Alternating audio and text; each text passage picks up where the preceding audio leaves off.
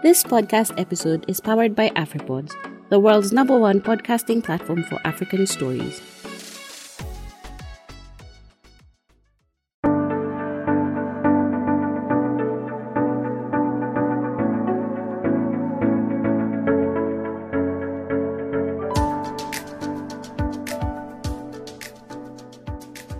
Hello, welcome to another episode of the Startup Show. My name is Ali Mwakaneno Gakweli.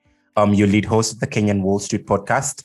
So today with me we have Kwenhui Tawa, who I will refer to as Katie. Katie is the head of platform services and special project at SokoWatch, which is a, a startup that lends to small dukas just to meet their financial needs and to allow them to uh, maintain stock. They also have an e-commerce platform, but then Katie will get into more detail into that. And today we want to talk about generally lending to small businesses within East Africa and how how that has an impact to, to the local economy and how that is helping many businesses grow in scale. Welcome to the show, Katie. Awesome, awesome. Uh, thanks, Ali, and uh, excited to be here. All right, so let's get to um, let's get to know your company a little bit. Um, tell us about SokoWatch, you know, from an internal point of view, and what's the story behind the startup? Sure, sure, sure. Happy to, happy to. So SokoWatch is an is a B two B e commerce platform um, that's focused on effectively driving better access and affordability of essential goods and services. And where we started that journey was with what we like to call FMCG. So that's fast moving consumer goods. And just to give an example, what I mean by that is cooking oil, rice, sugar, flour, all these very basic products that, that you find at a duka. And effectively, what we realized and the problem that we were trying to solve for was historically, so pre SokoWatch, um, a Duka would have to call a wholesaler or call a distributor. And generally, they were, they were going through a call list at about you know 10 to 15 wholesalers to find all the different products that they need in their store and then once they find the products that they need um, they would actually have to physically go to the store pay like um, in person and then organize their own transportation to bring that back to their store so the innovation that sokowatch brought to bear initially for these customers was we allowed these customers one to be able to have price transparency so versus depending on someone telling you the pricing over the phone, you know, we were able to provide that pricing feedback via SMS or via our our uh, mobile application, where customers could access that and be able to see our pricing in real time whenever they want. Right. So that's one thing that, that, that we started to bring into the market was that price transparency. Number two, um, we also brought the convenience of becoming a one stop shop. So you didn't need multiple suppliers to get the products you need. You were able to come to one supplier and get everything you need at one stop shop. And then number three, the other piece that, that we solved for was that delivery piece, which was the most critical and most expensive piece, right? Because if you think about it, right, the, when, you, when you think about the cost of products for a Duka, there's one, the cost of the actual product, which is, you know, using cooking oil as example, the cost of the actual jer- 20 liter jerry can that the merchant pays, right? But number two, that merchant actually has to pay transportation costs to get that 20 liter jerrycan into their store. And so the other thing that we were solving for, which was making the merchant more competitive, was actually starting to offer and introduce free delivery. And we were the first to do that um, in Kenya and in every market in which we've operated in. So that's our core business and, and that's our core B2B platform. On top of that platform, what we've started to do is we've started to recognize um, key customer pain points. And one of these key customer pain points is actually the ability to access um, financial services, right? And so what I mean by that is a merchant today that spends about $100 a week on goods, right, is capped in terms of their ability to grow their business because all they have is $100 to spend. But by introducing our financial services, we can now allow that merchant to be able to access a credit limit of, say, $200, which means now that merchant can purchase $300 worth of goods a week, which can allow them to actually be able to grow their business. So that's uh, what we do in a nutshell. So essentially, what you said is that there are two aspects of the business here. There's the access to the products themselves, which literally includes being able to find them at a transparent price and also access to the money to buy the products to scale the business. Is that right? Exactly, exactly, exactly. So the the two core services that we offer today is the logistic services, which allows merchants to get the goods they need. The way we like to say it internally, get the goods you need at a competitive price when you need it. Right. So that's that's sort of our value proposition on the the FMCG side. On our financial services side, it's can we provide you with growth capital um, to allow you to be able to grow your business right and and so what what we want and what we desire is for our merchants to be able to grow with Soko Watch and so that's that's the goal from from the financial services side where is Soko based at and where did you start from? So um, I understand that you guys operate from Kenya, Tanzania, Rwanda, and Uganda, if you will. Um, what country did you start from and why? Ah, yes, yes, yes. So um, we started in Nairobi, actually, in Kenya.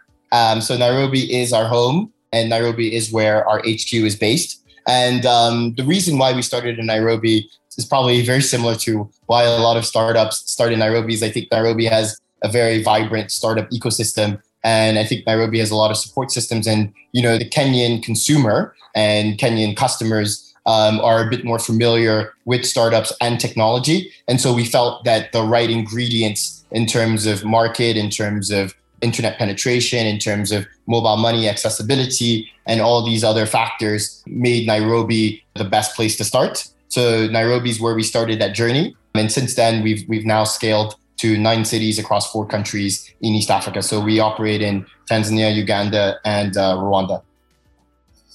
You and I both know that um, Soko, which is not the only startup operating within within that niche, especially on the finance side.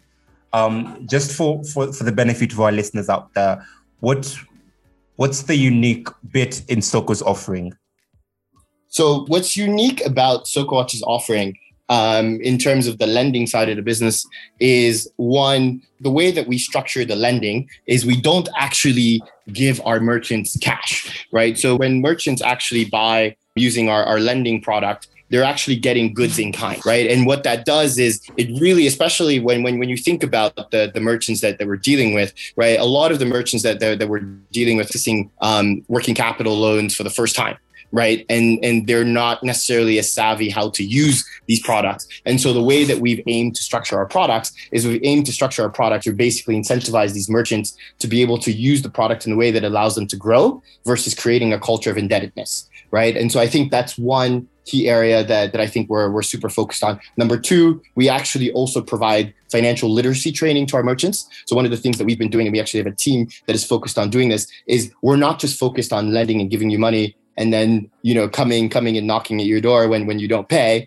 right we want to also teach you how to use our products to really accelerate the growth of your business right and so we provide you know financial literacy training to our merchants to ensure that our merchants are actually learning how to use the products that we're providing them access to in an effective way to grow their business. Number three our merchants you know a lot of our merchants who are using our financial services product we are their largest um, supplier of goods right? And so you know, this whole concept of having a one stop shop where they can come and get the goods they need when they need it, but they can also get the financing that they need makes it much simpler for the merchant to have one key relationship point in which they're accessing everything they need versus going to multiple distributors, right? Especially as I was mentioning at the start, pre Soko Watch, a lot of our merchants had to go to multiple distributors to get what they needed. And merchants who were accessing financing, you know, were not necessarily accessing financing from the merchants who were supplying them with the goods, right? They had to access financing from a third party. So, which meant you had to deal with multiple relationships to be able to run your business. Whereas with Soko Watch, you get everything you need with one counterparty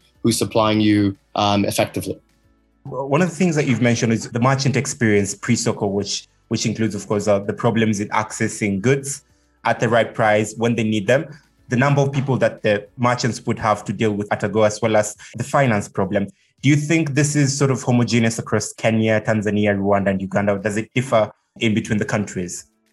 I would actually argue that it differs even within countries at a city level, right? I think each city and the way that we've built out our approach, I mean, I think there is some standardization to our processes where where there's potential synergies but i think in terms of optimizing for the customer experience we've really optimized at a branch level right so even within um, a city like nairobi right? We've dissected nairobi into three parts right? So we have sort of what we call western nairobi we have eastern nairobi and, and we have thika right? So we have three branches even within nairobi. And each branch has you know um, nuances into how they they, they deal with customers in those markets. Just because the, the dynamics in terms of what those customers need is slightly different right? And, and to kind of provide you a kind of contrasting picture of that is if you take for example nairobi nairobi's like what we call the gt right? The gt is called general trade.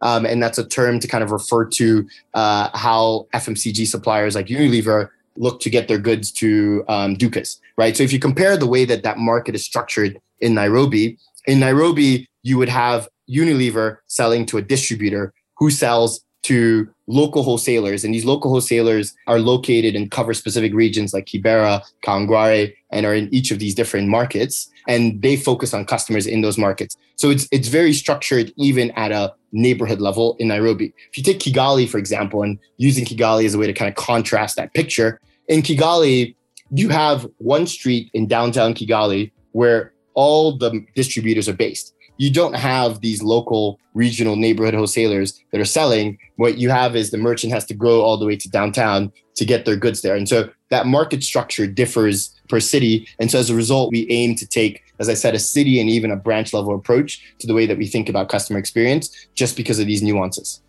I'm happy that you've clarified how the, the different cities differ in in terms of the channels. Is it the same when rather if we look at other parts of, of africa and in terms of, you mean outside of East Africa, or you mean, um, or sorry, just just trying to clarify the question here.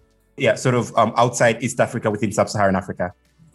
Yeah, look, I mean, I think we at the moment we we only operate in East Africa, and so I can't speak specifically mm-hmm. to market structure in markets outside of the ones that we operate in at the moment.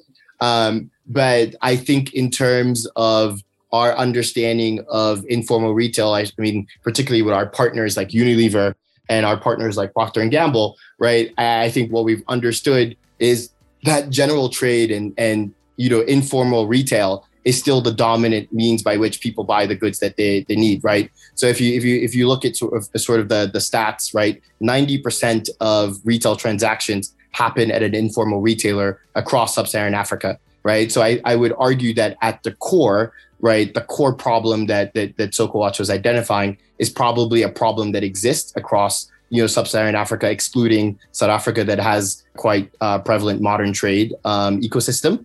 But in terms of the nuances, as I was just describing between Nairobi and Kigali, um, I think you know those will we'll learn as we enter you know new markets. But uh, I can't speak to those. But I think generally the the core problem of the informal retailers, you know, having problems of access to you know goods when they need it as well as problems of access to financing is a problem that we believe is, is across the continent SokoWatch has been in the game for for eight years am i right since 2013 um, I, I think the way that I, I would break out the SokoWatch journey mm-hmm. is I, I, I would say the model as we have SokoWatch today is really a model that was built in 2016 2017 um, okay. and the initial model and, and I'm, I'm sure you know those those who, who are familiar with startups right? Startups constantly pivot right? And i would say so where we started in 2013 and the mission and the journey and the focus in 2013 is different than you know what we're doing today right? Because the business has made multiple pivots along the way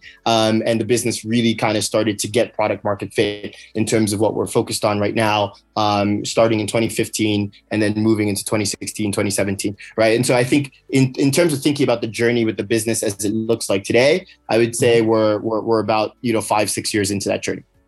All right. So five six years in, into the journey of um, helping small dukas access better um, finances and access products. What are some of the challenges that you have experienced so far, and what are some of the milestones that you've achieved? Look, I think um, we've experienced our fair share of challenges, right? One, um, we were one of the first to introduce the delivery model of using uh, three wheelers, what we call tuk tuks, to, to basically do commercial delivery. I think prior to us introducing that, in Nairobi and even in Kenya at large, right, most three wheelers were being used as passenger vehicles, right? And so I think, you know, the challenge of getting, you know, the vehicles, uh, being able to grow our fleet because we at SokoWatch actually own the vehicles that we use to do delivery. We don't mm-hmm. lease vehicles from third parties. Um, and, and so as a result, right, you know, being able to access those vehicles was, was a big challenge and continues to be a big challenge for us as we scale up just because you know that is that is an area that the market didn't really have um, in terms of solutions. And we've we've had to kind of innovate and build the solutions there with regards to relationships with suppliers. So i'd say that's one aspect. I think another aspect um, in terms of supporting our growth is also really kind of like thinking about human capital and really kind of thinking about the way in which we we continue to build and develop our team right? I think at sokowatch we have what we like to call a very unique culture and I, we like to think our culture is sort of our our secret sauce um, for our success and i think building a culture like ours within the markets in which we operate is difficult just because a lot of people aren't used to it, right? Um, and so I think that has continued to be a very, very big challenge where we we focus and we spend a lot of our time as a senior management team really thinking very hard about how do we, you know, one recruit the best and brightest um, to enter into our ecosystem. Two, how do we then train them and provide them with the resources for them to be successful within SokoWatch? And then three, how do we then you know infuse our culture in them right? Because one of our biggest values is best ideas win, right? And we like to create a culture of innovation where people, regardless of your title, can feel um, free to be able to speak up, right? And provide feedback about strategies and the way in which we run the business. And we actually listen to that, right? Um, a good example is a, a, few years ago, I remember one of our, our junior sales folks. Um, she she in one of our town halls raised her hand and said, "Hey, you know, um, I feel like the way in which we've set up our customer experience today means that when customer complaints come in, they only come into the salesperson, right? And because the salesperson is so focused on selling, right, nine times out of 10, the salesperson isn't actually addressing those customer problems. And they raised that we needed to now start to build out a dedicated customer service team. And so that came out of one of our salesperson raising their hands and saying, hey, the processes we have it today is not working. We should try something different right? And we we listened to that and we implemented that by creating our a dedicated customer service team. And the salesperson who raised that actually joined that team and was one of the founding members of that team right and so that's just a good example of um, of the Sokowatch culture and how we aim to listen to our employees especially listening to the people that are closest to the ground and to the customer Katie, let's let's look at the space that you, you guys operate in, the small dukas, which form a bulk of the retail trade in, in Kenya and within within East Africa. Um, the nature of the businesses that you deal with, I'm imagining um, a small duka kiosk somewhere in Kawangware. Most of these businesses, first of all, start from a family base. Also, there's the lack of um, this integration between the finances of the business and finances of the family. And then also we have challenges like, you know, proper record keeping where like um, businesses can you know accurately record their turnovers vis-a-vis other bigger companies how do you guys navigate this challenge especially the, the, data challenge where you have complete and accurate data of things like sales and turnovers mm, mm, mm, mm. yeah look i think the way we've looked to solve that problem is just becoming super super efficient ourselves and making things super super simple for how our merchants interact with us, right? Um, I think the, the way that we've done that is by really making sure that that the way that we've built our systems, we're able to capture a lot of that data right? So as we build the relationship with the customer you know over time we're able to kind of build a profile with the customer as the as the customer purchases from us on a weekly basis. And we're able to kind of see what their purchase cycle looks like right? So we know so if we we use you as an example right? So imagine you're a customer of ours you know we're able to tell that you know, your biggest sales happen in week 1 just because when we look at your purchase history right you tend to buy and spend the most amount of money in week 1 relative to say maybe week 2 or week 3 of the month right? And so, in terms of just looking at your purchase cycle, we're able to now start to deduce these data points, and we're able to then provide you with feedback and then provide you with promotions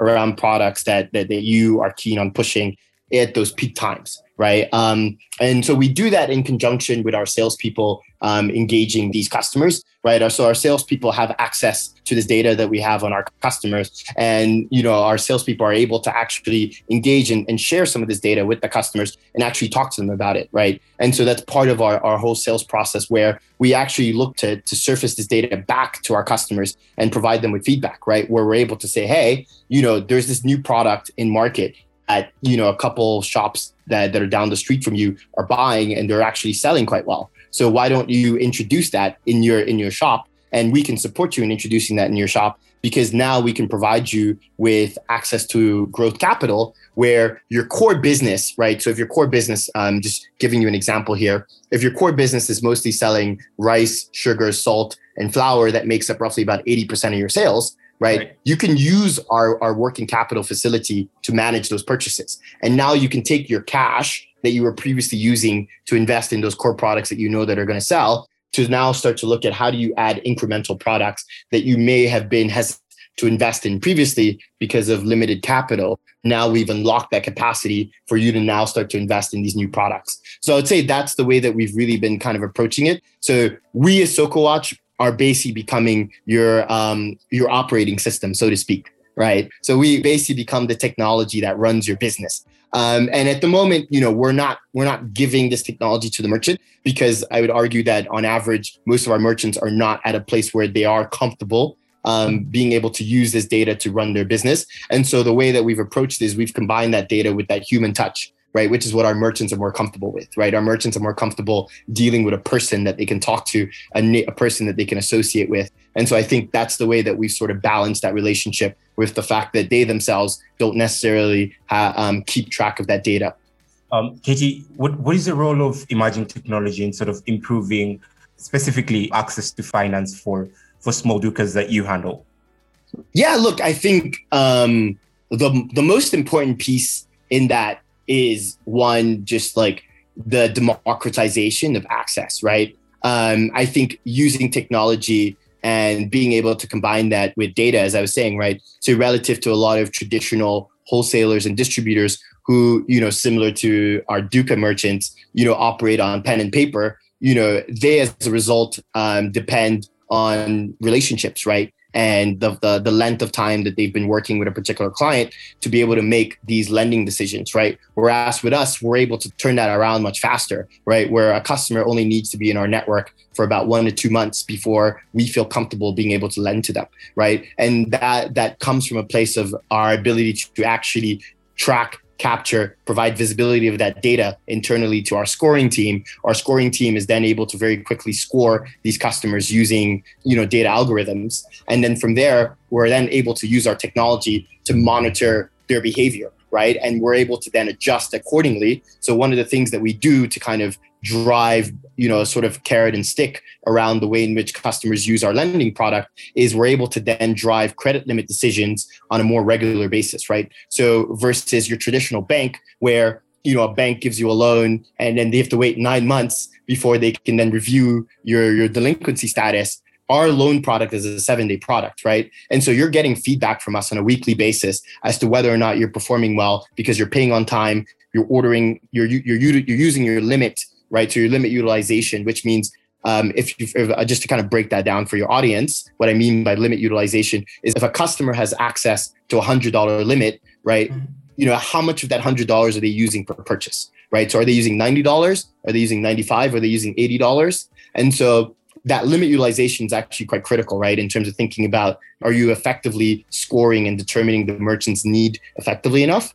Um, and we're able to review that quite frequently and that allows us to review that limit up or review it down depending on a host of metrics that that we evaluate and so i think technology plays a very very critical role in that because as you as you can see as i was just mentioning in all the different aspects right that our technology that we've built um, really kind of drives our decision making process and allows us to be faster allows us to be more nimble and allows us to lend to more customers than your typical wholesale distributor would be able to, right? And to date, we've lent to over 3,000 customers in our network, right? And so I think that's where I really see technology playing a critical role is continuing to democratize, you know, that access. And I think the other piece where um, in the long run, and, and and this is me just kind of taking a step back and looking out, right? The other piece in the long run where I think and, and we strongly believe technology is going to play another critical role is just providing access to training and that financial literacy right? Um, i think right now we're doing a lot of that in more offline ways but but we want to start introducing that in more online ways to really better equip the merchants to basically be able to learn in their own time right? Versus the more standardized way in which we're doing it where they learn on a set schedule set by us. So I think that other piece there in terms of financial literacy is an area that we think is extremely important um, as these merchants become more savvy in how they run their business. And I think using technology to deliver that as we continue to grow is a critical way for us to be able to scale that. Katie, as we finish the podcast of where do you see um, lending to small businesses within East Africa in the next say three to five years, and uh, where does SokoWatch fit into that picture? Yeah, no, uh, look, I think um, we at SokoWatch, our goal and our dream is to basically be a platform that you know continues to provide access right? So as i said our mission is you know to provide you know access to you know uh, goods and services to these merchants right? And so i think um, we as a we want to be a platform through which merchants can not only access working capital but can access insurance um, can access you you mentioned earlier rightfully so that you know today a lot of these merchants right these are family owned businesses and the finances of the store is basically the finances of the family right? And we see this even in our purchase data where you know if there's a medical emergency these merchants are basically taking um, money out of their business to be able to manage these medical emergencies, right? So looking at introducing things like insurance, right, to minimize those those cash outlays, um, I think are, are areas that that we look to continue to focus on. And look, I think uh, our view and my view of the market is I think there's going to be continuous consolidation of a lot of uh, a lot of players in the space, and I think there's also going to be um, a lot of partnerships. Right, we at SokoWatch are quite keen on continuing to partner with other players in the space. We don't believe that that we have to be the sole provider of all these lending products on our platform. Um, we're happy to allow other players who have expertise in the space, whether it's insurance, you know, whether it's in um, school loans financing, whether it's in asset financing, to be able to join our platform and basically, you know, work with us to achieve the goal of growing our customer, right? Because ultimately, the way that we see financial services is we see it as a growth enabler of our merchants, right? And so we want to be that platform. And as I said, what's super, super key and the super key value add that we bring at SokoWatch is becoming that one stop shop, right? So you as a merchant have one relationship partner that you know allows you to have to bring to bear everything that you need right? Whether it's goods or whether it's services. And so we want to continue to do that and we want to do it both ourselves where we create products but as well as do it with partners who want to work with us um, to deliver their products to our customers. So i think that's that's the way that i, I see um, the market evolving um, and i see um, sokowatch evolving with the market and continuing to support um, our customers as we as we scale up here. Got it. Maybe any last words for listeners before we close Sure, sure, sure, sure. Look, our, our financial services business is one of our fastest growing businesses internally and is a massive, massive, massive growth engine. And I think, you know, lending is as as many listeners have probably seen with the headlines, is continuing to be a very topical and interesting space. Um, and as you said, a lot of your your listeners are between you know 21 and, and, and 28, and so that that's sort of the the core age group that we're recruiting for. And so you know a, a recruitment plug there for for listeners to check out our website and um, and look to apply for roles. Um, we're aggressively recruiting and adding roles across uh, Nairobi and, and the other cities in which we do business in Kenya. So I, I would urge everyone to please check out our, our available positions and apply right? Um, we're, we're, we're excited to, to continue to bring in new talent um, to support our growth. And so I appreciate uh, you giving me that opportunity to share that. You're welcome. That's all we had for today. Thank you for joining this discussion.